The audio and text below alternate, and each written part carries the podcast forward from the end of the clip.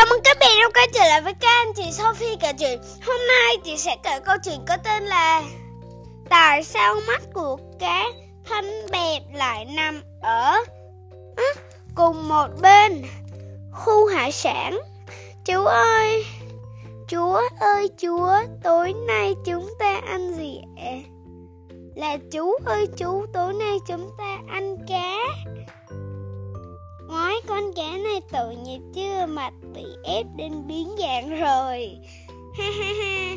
Đây là cá xanh bè Mặt của nó vốn dĩ Đã thế này rồi. Sao trông nó kỳ cục thế ạ? À? Hai bên mắt lại cùng một bên. Đây chính là nguồn gốc cái tên của nó. Đấy.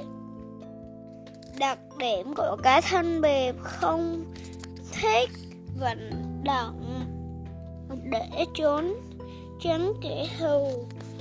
Thân cái thân biệt lựa chọn phương pháp.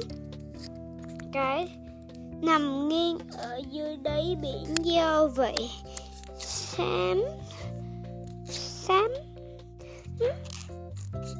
gần tương tự đối với màu đó Bên cạnh đó hai mắt của chúng cũng di chuyển lại gần nhau hơn. Thật ra cả thân bè mới nở cũng như các loài cá khác, thân hình và hai mắt trái phải đối xứng đồng thời hoạt động ở tầng trên. Khi cả thân bè được khoảng hơn 20 ngày tuổi.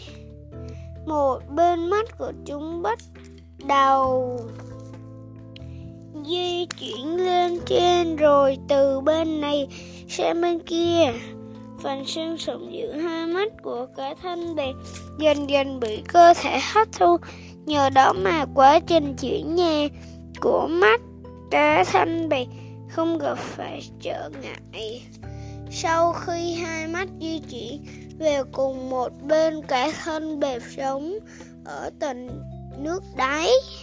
Nhưng hai mắt ở cùng một bên thì có tiện lợi gì chứ?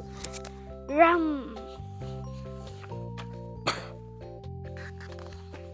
Có chuyện đến đây hết rồi. Hẹn gặp lại các bạn vào tập sau Bye bye. Chúc các bé ngủ ngon.